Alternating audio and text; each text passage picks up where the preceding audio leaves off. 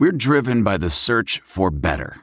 But when it comes to hiring, the best way to search for a candidate isn't to search at all. Don't search, match with Indeed. Leveraging over 140 million qualifications and preferences every day, Indeed's matching engine is constantly learning from your preferences. So the more you use Indeed, the better it gets. And listeners of this show will get a $75 sponsored job credit to get your jobs more visibility at Indeed.com slash match. Just go to Indeed.com slash match right now and support our show by saying you heard about Indeed on this podcast. Indeed.com slash match. Terms and conditions apply. Need to hire? You need Indeed. Blog Talk Radio. Hoosier Huddle podcast. I'm Sammy Jacobs. Along with us is TJ Inman, and we'll be going over the Cream and Crimson game. What happened on Friday night in Bloomington uh, as Indiana wrapped up their spring practice. We'll also talk about uh, some uniform news, what that means uh, for the program, what it means uh, to us, and, and how Fred Glass rectified a mistake that he made last year. And then get into some stuff that IU needs to do heading into the summer. Uh, we're now college football lists in terms of IU up until August. Uh, Big Ten Media Days coming in mid July, so we'll have those then. So we'll touch on all of that. Uh, get ready for the long haul over the summer, and uh, we'll get right to it. TJ, welcome back to the show. How are you doing today? Doing great. Yeah, it's uh, we should record more often. Every time we do so recently, it's been beautiful out. So uh, I don't know if that's a harbinger of things to come. Hopefully, every couple weeks, which is the off-season schedule we're going to get on uh, for everybody and cover a lot of stuff all off-season. You know, every every couple weeks, you'll get one gorgeous day at least. Now that you said that, you probably jinxed it, and in two weeks when we cover something else, there'll be a blizzard and eight feet of snow. Yeah. Uh, if anybody is uh, wants to complain, you can send your tweets to at TJ Hoosier Huddle. I will not give him your cell phone number or his email address, but you can tweet at all you want. and there is snow in two weeks uh, on the first week of May. So uh, just wanted to get that out of the way. I did not jinx the weather. It was TJ. Uh, but let's yep. get down. Um, you did mention that we're going to start talking about more national things. And, and just as a programming note, we, we are going to rebrand here uh, a, a little bit and, and give you the quality podcast that that you all deserve. So we'll get into that in May. If you have topics you want to discuss, it's the 150th anniversary of college football.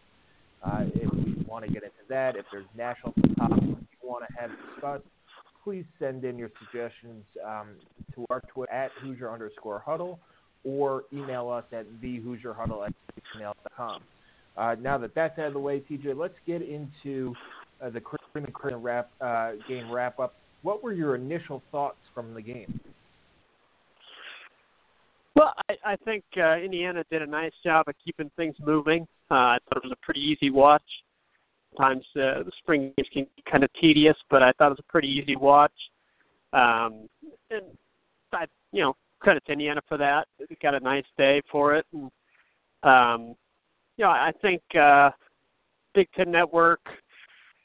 It is what it is. You don't expect much in the way of in-depth analysis from Big Ten Network with Indiana football. So, uh, patience, and uh, I was not disappointed by that. Um, in terms of on the field, uh, yeah, we'll get into offense, defense breakdown in a little bit, but uh, just in general, I thought the team defense uh, speed was very evident, uh, particularly at the back. Uh, secondary and linebackers, I thought um, you know just their speed jumps off the screen, uh, and then offensively, uh, you know, impossible to take anything from the running game uh, because you know you've got uh, very few of your top end running backs, really none of your top end running backs playing. Uh, none of the guys you would expect to carry the ball much in, in this coming season uh, played, and then the offensive line was you know shuffling things a lot some veterans. Uh, so it's hard to take much from the running game, but the defense really didn't give them anything at all. Uh, the one offensive player that I thought was particularly impressive was Donovan Hale. Uh, just in the way he moved, uh, he caught everything thrown to him, uh, and he looks like the kind of big physical number two receiver that uh, you know Indiana fans are hoping for from him. Uh, everything we've heard coming into the spring game was how impressive he'd been, and he backed up a really good performance. Yeah, Donovan Hale was a player that early in spring um, stuck out to me. He was moving and moving a lot smoother.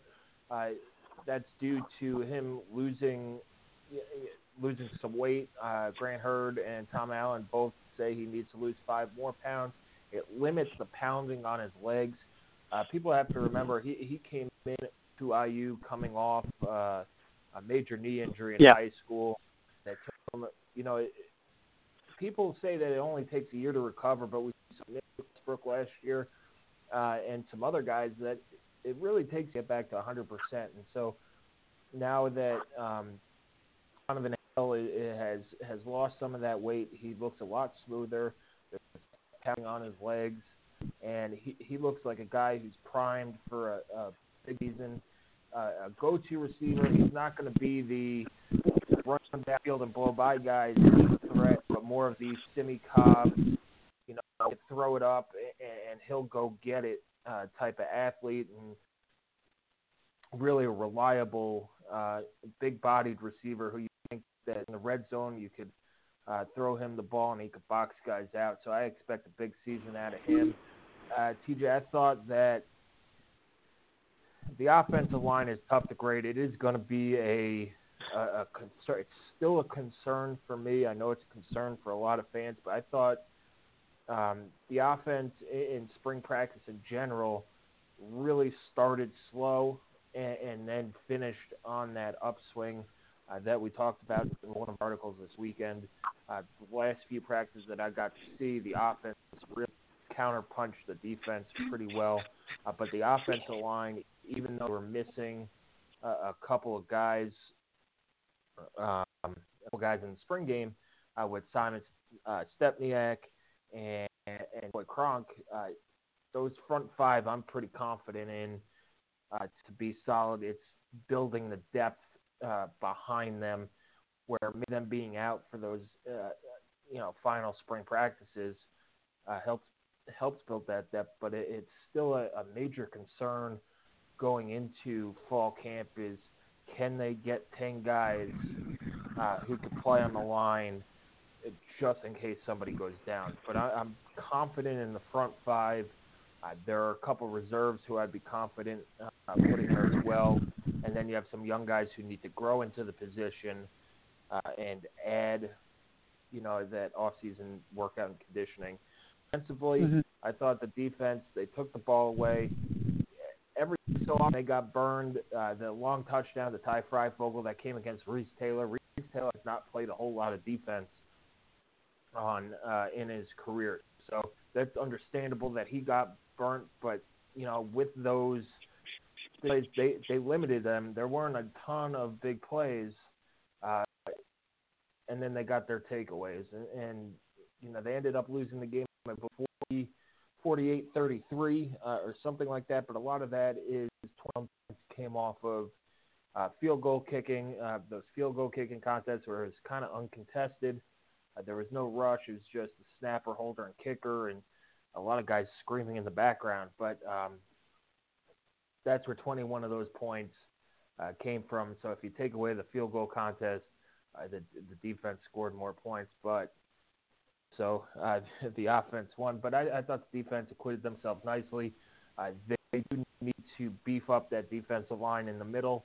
Uh, we saw a little bit of the speed that they could have on the outside uh, at defensive end, speed in the secondary, and at linebacker, which I think has been impressive this spring that everybody's talked about. And if they could get some of these big freshmen in and on campus and ready to play, they should have a pretty solid defense. Yeah, I'd agree with that. Uh, I, I mean, Juan Harris, uh, that's a big boy. That is a big, big man.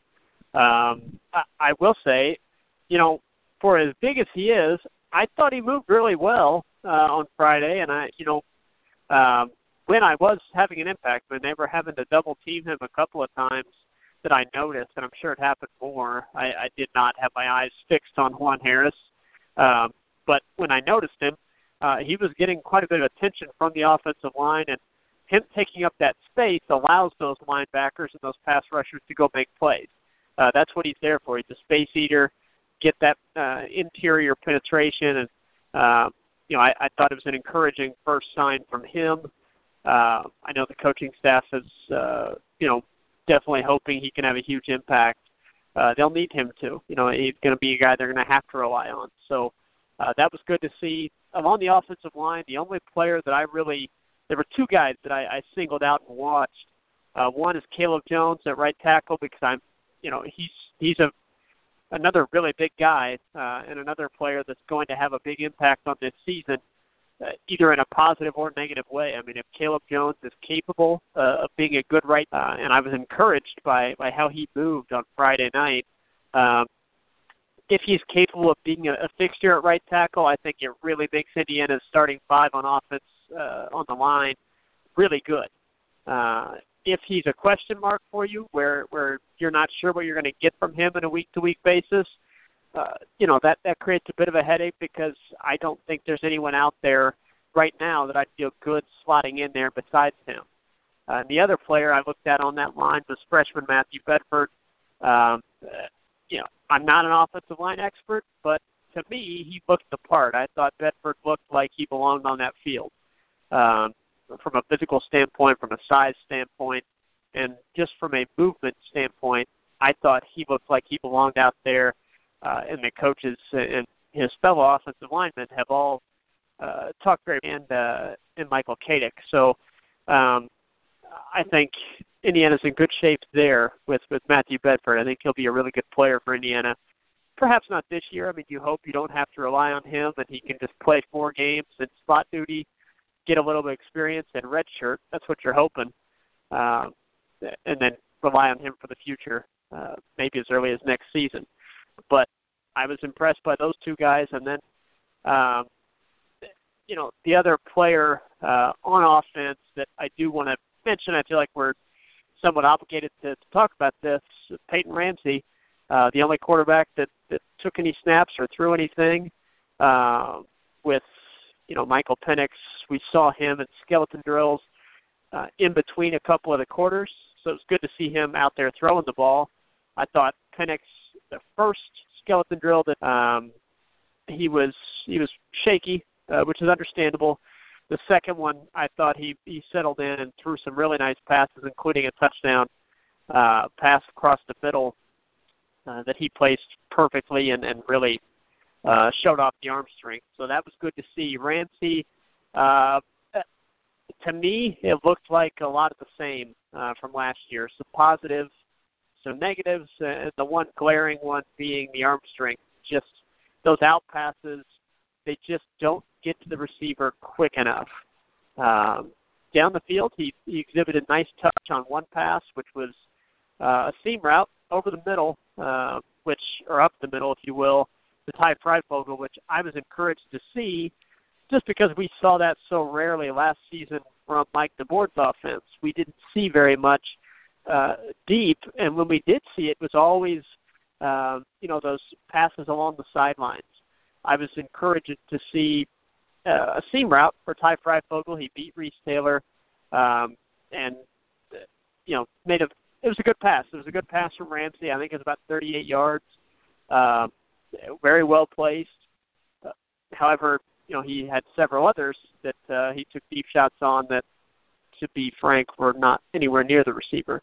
Um, so, you know, up and down from Ramsey. Uh, I didn't see anything on Friday that makes me, you know, feel as if he's taken some giant leap forward in terms of uh, his arm strength, and, and that has been the concern uh, the entire time and the entire off season. It will continue to be. Uh, and if uh, game one, I think the biggest reason is going to be that arm strength, and that uh, Michael Penix or Jack Tuttle show enough to the coaches that they can be a bigger difference maker for the Hoosiers than Ramsey can. Uh, uh, you know, besides that, on offense, um, I didn't see a whole lot. I mean, Miles Marshall dropped a couple of passes, uh, but I did see him in the slot show me some things that I'm excited about. Again, Westbrook, Philyor, they didn't play, so the offense um, missing quite a bit of its explosiveness. Uh, but for what we saw, those were the guys that kind of jumped out to me. On defense, James Miller, just I continue to be very excited about him. Every time I watch him move around, uh, he's a guy that I continue to think can be a really, really good player for. Uh, and then I would say the same about Cam Jones as well. Uh, and they moved him around some. He played three different spots that I noticed uh, on Friday night. He's going to be a versatile piece of the defense. I thought the secondary, um, you know, really showed why they can be so good uh, with their coverage skills. They did have a couple of blown assignments that uh, resulted in some open passes, but uh, overall, I think a good night for the secondary that showed what they're capable of doing and um, showed some of that versatility that I think we're all excited to see how Kane Wommack displays that. Um, and then I will just uh, throw a, a special mention. You mentioned field goal kicking. Logan Justice, I think uh, it was good to see him get out there and make some kicks. And uh, if anyone had in their mind for some reason that perhaps last year was a fluke from him, I don't know why you would. It was an entire season of really solid field goal kicking from him. Uh, but he had a really good night on Friday as well, so that was you know good to see. Yeah, uh, to go back to to the quarterbacks uh, a little bit, it was you know more the same from Peyton, like you said. Right. He he did make some really nice throws.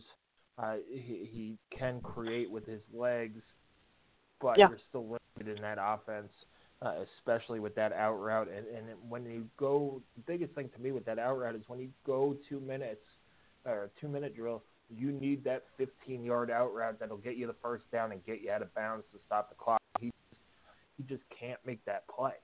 Uh, I thought no. Penix, you said he looked a little rusty. It was it was a nice day in Bloomington, but it was a little chilly one, if you're just staying on the sideline, not playing, and and um, you know sitting for a quarter, looked like a quarterback who had sat for a quarter, and that's uh, in that first drill, and that's that's what it, it looked like. But you know the fumbles are a little bit of a concern on offense. It's good to see the defense. Now it's great that they the offense and the defense both made big plays. That that was really encouraging. One side didn't dominate the entire game, which I think it would be a fear if, if defense came out and just dominated the offense. I think this fan base would be yeah. panicked. Um, and I think it would, you know, much less so a panic if the offense came out and dominated the defense. Uh, it, it would be more of a shock, but it wouldn't be as panicked. You'd be excited uh, for the offense. But I, I thought that um, I, I thought that the game was fantastic. It was, I think, under two hours, uh, if I'm not mistaken. Uh, it went really quickly. A lot of big plays. I love having this game as part of the little 500 weekend. It's something that you know people need to have some patience on. There really isn't a good week for the IU spring game. Um, if you do it a week before, you're you're playing Russian roulette with the weather. Um, you're still playing Russian roulette with the weather uh, this week as well. Next week is Easter. I think working it somewhere into that little 500 weekend where you're patient with it. The, the team's got to win some games uh, in the season. Get to those, you know, get to a couple winning seasons, and, and fans will come in. But you got to make an event too, and, and encompassing it with Little 500, which is, let's face it, the biggest weekend on campus all year it, you have a chance to make it part of that big weekend where you know maybe you move the women's race up an hour, you move the spring game back half an hour, uh, so people could get one place to another. Uh, but it it's, should be uh, part of the fabric of that weekend, and, and it would be really cool, um, like the A Day they have in Alabama uh, and Auburn, have that weekend is is little 500 weekend that includes football spring game, and and I think another. Well, I'll bark up this tree until it happens. If you serve alcohol at games and then in the spring game, people will come, especially during Little Five weekend. Uh, but in, in general, I do like it having I I do like having it on this weekend. I believe Little 500 was pushed up a week uh, because of Easter, and so if you keep it at the regular Little Five week, you push it a week later back in the spring. You're kind of safer with the weather and, and, and getting warm weather. So uh, overall, I thought the spring game was fantastic. I thought BTN did a good job. Um, good job with it. Uh, they interviewed coaches and players. They had it live on BTN, which I don't remember the last time the IU spring game was not just on BTN to go. So uh, no. good work on them. I think good work on on IU's part, and it's it's a spring game. Now you have to add to it and, and maybe find some other festive things to do uh, to get people in there. But having a little 500 weekend, it, it, that's that's the first step. Now you can tweak some things and, uh, and and go from there. So TJ, that puts a bow on the the cream and crimson game. What one thing that you think IU needs to needs to have or needs to work on as they head into into the summer in order for the season to be successful? The, the biggest thing that I would, you know, and I'm not going to say, oh, we didn't see this in the spring game, so it's just not there. Um, you know, the players that I would expect to provide these types of plays uh, they didn't play on Friday night, and it's not an, an avenue where you're looking for that uh, necessarily. So I, I'm not panicking about this, but uh, I would love for Indiana to spend a lot of time focusing on finding explosive plays, uh, and that's that can come from a lot of sources. We talked about it last season. We talked about it so far this uh, this off season on our podcast. I think it's crucial for Indiana to find explosive plays through scheme, through personnel.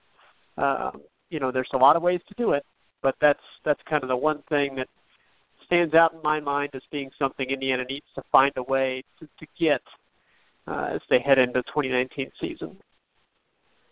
I think outside of health, uh, you know, right. getting guys back and getting guys healthy, which will happen in time. I think just having the mental fortitude to be able to get through this season. you know, time and time again, we've seen IU race out to to hot yep. starts, uh, go three and one or four and zero oh, or you know whatever it is, you know, and, and stumble uh, through the Big Ten season and come up short in some of these big games and, and not be able to respond to adversity. Uh, that's my thing. It's work on mental toughness. Whatever you have to do to work on that mental fortitude to where, you know, it a game like Minnesota doesn't happen. A, a game like like Maryland a couple a couple years ago doesn't happen. Where a, a game like Rutgers in 2015 doesn't happen. Where you could get punched in the mouth, get back up, and, and keep moving uh, moving forward, and, and come out the victory. So whatever off-season work they do uh, with strength coaches in the preseason, uh, with coaches, whether or not they bring in, you know, Marines and, and do military workouts, it's, can you face adversity? And, and the, you know, Tom Allen's theme this year is grit, and that's something that they're going to need to work on. Is when the, when the chips are all down on the table and you're kind of facing the adversity, can you, can you keep your energy level up, bear down, and uh, and make make make a big play, make that big interception, make that big stop, catch that ball in the end zone, uh, hang on, get that first down to kill the clock, things like that, and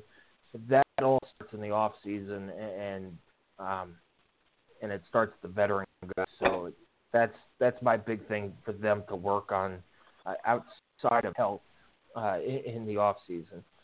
TJ, some other news that came out today: Indiana will be returning to having name on the back of their jerseys. I know the decision not to pissed a lot of people off uh, for various reasons, uh, whether or not fans could identify players on the field without using a roster.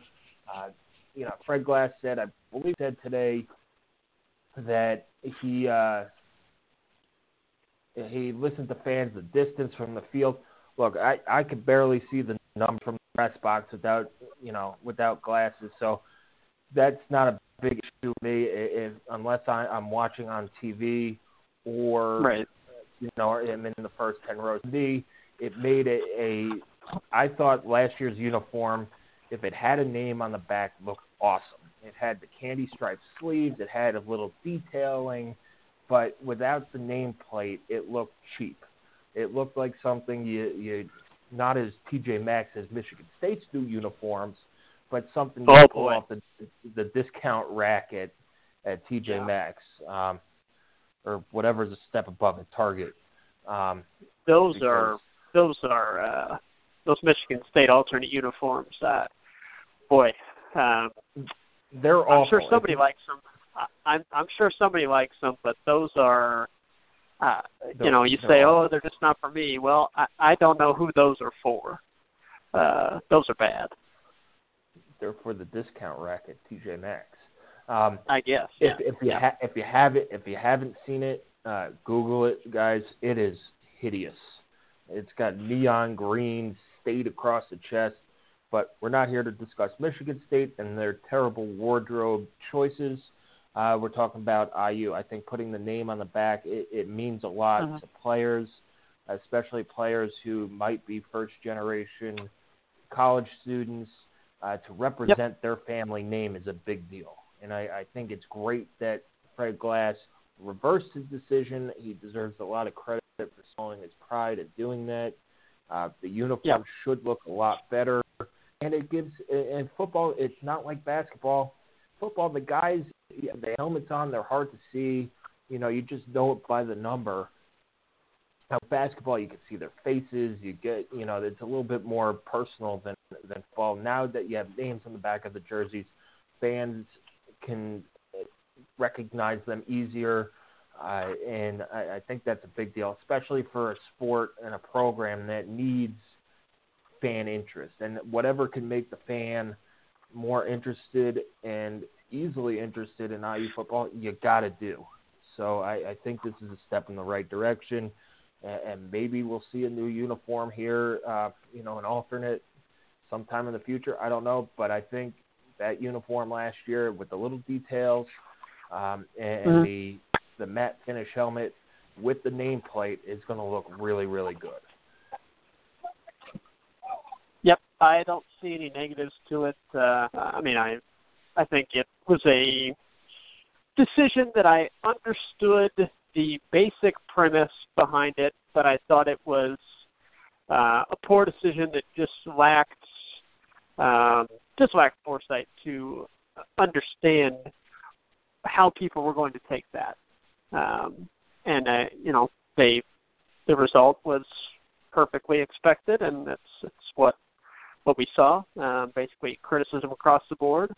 And Indiana, as you said, they deserve a lot of credit for uh, recognizing, hey, this doesn't work. It's not making any sense. Let's just do the common sense, logical thing, and just reverse course, put the names back on, and there we go. Uh, and I think that that's you know a non-bullheaded way of going about it, and it is appreciated. Yep, and and I, I like the sentiment of the name on the front of the jersey means more than the sure. name on the back, and that old school mentality. I get it, kind of like it, uh, but that name on the back also means a lot to these players uh, and a yeah. lot to the family sitting in the stands. I, I've had players' parents, you know, comment on the article on on Facebook, Twitter, and say we're so happy that our name could be represented on on the field at IU, and and it's just a you know it's a moment of pride for for mothers and fathers and grandparents and uncles and aunts to see their kid who's worked so hard run out of the tunnel and see their name um, on the back of the jersey. Now to the to the average fan, that might not mean that much. But if you have a child who plays sports and has represents you going out, you know, going out on the field uh, of competition, you feel that sense of pride, and, and I understand that. And it, you're right; it is a common sense move, and hopefully, more common sense moves are coming up in the future. All right, TJ, that does it for the Hoosier Huddle podcast this evening. Hopefully, it is not snow two weeks. If it is, blow up TJ's Twitter, not mine. Yeah. Yeah. Uh, because it's all on him. Anyway, if you have topics you want us to discuss, uh, national topics, Big Ten topics, Indiana topics, we're all for that. We'll be coming at you bi-monthly, bi-weekly, I think monthly, twice a month, uh, up until the beginning of the season, and then we're back weekly right. uh, with you guys. It is we're I think 130 days away from kickoff up at Lucas Oil Stadium, so hang hmm. in there. Summer's almost here, and and we'll enjoy the warm weather and get into. Thanks for joining us, TJ. Absolutely, yeah. Thanks everybody for listening, and uh, we will, you know, we'll we'll come up with a lot of good stuff for the off season in addition to the uh, you know regular preview. You know, preview some big big national teams, IU opponents. Uh, you know, the rest of the Big Ten, the Big Ten East, uh, the college football playoff stuff. We'll, we'll hit all those, but you know the big picture topics as well, or anything you guys want to hear us uh, talk about.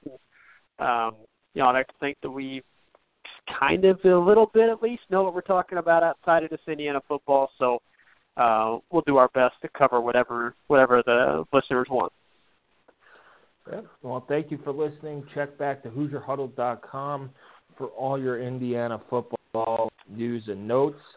Follow us on Twitter at Hoosier underscore Huddle, the latest, and enjoy the rest of your week. Hopefully, the warm weather stays, and we'll be back with you in a couple weeks to talk more college football. There's no distance too far for the perfect trip. Hi, checking in for. Or the perfect table. Hey, where are you? Coming! And when you get access to Resy Priority Notify with your Amex Platinum card. Hey, this looks amazing! I'm so glad you made it. And travel benefits at fine hotels and resorts booked through Amex Travel. It's worth the trip. That's the powerful backing of American Express. Terms apply. Learn more at americanexpress.com slash with Amex. I want to tell you a story. It's a story about a scandal, broken relationships, gossip, rumors, money, corporate rivalry, and a broom. A performance enhancing broom. My name is John Cullen. I'm a comedian, podcaster, and for 20 years, I was a semi professional curler. And I want to tell you the story about how a single broom almost imploded the 500 year old sport of curling. We felt like we were bringing a knife to a gunfight. It's the story of a superstar and his fall from grace. Well, I was being dragged through the mud. It's the story of two brother entrepreneurs with a dream. I said, that's great news. It's a story of intrigue. I still don't understand why we want to keep his name secret. The full story has never been told, so I'm going to tell it. Broomgate How a Broom Almost Killed Curling. It was a year I'd like to forget. To listen to Broomgate, search for Broomgate in your favorite podcast app. That's all one word Broomgate. The NBA Finals are heating up. Looking for hot takes on all the postseason action? The Old Man and the Three, presented by BMW, is the podcast to listen to for the ultimate finals coverage. Host and former NBA sharpshooter JJ Redick not only has a plugged in perspective on the action from his time in the league, but he's also announcing the games in real time for ESPN. JJ has the ultimate insider point of view, and he's taking you along for the ride as he breaks down the best defensive schemes, dunks, and drives from each game. And speaking of incredible drives, there's no better place to tune into your new favorite podcast, The Old Man and the Three, than in a standard setting BMW. Luxury meets power to create a wholly new driving experience. Push the limits this NBA season with the brand that set the ultimate standard BMW, the ultimate driving machine. Man, that sunset is gorgeous. Grill, patio, sunset. Hard to get better than that. Unless you're browsing Carvana's inventory while you soak it all in. Oh, burger time. So sit back, get comfortable. Carvana's got thousands of cars under $20,000 just waiting for you. I could stay here forever. Carvana, where car buying meets comfort, meets convenience. Download the app or visit Carvana.com today.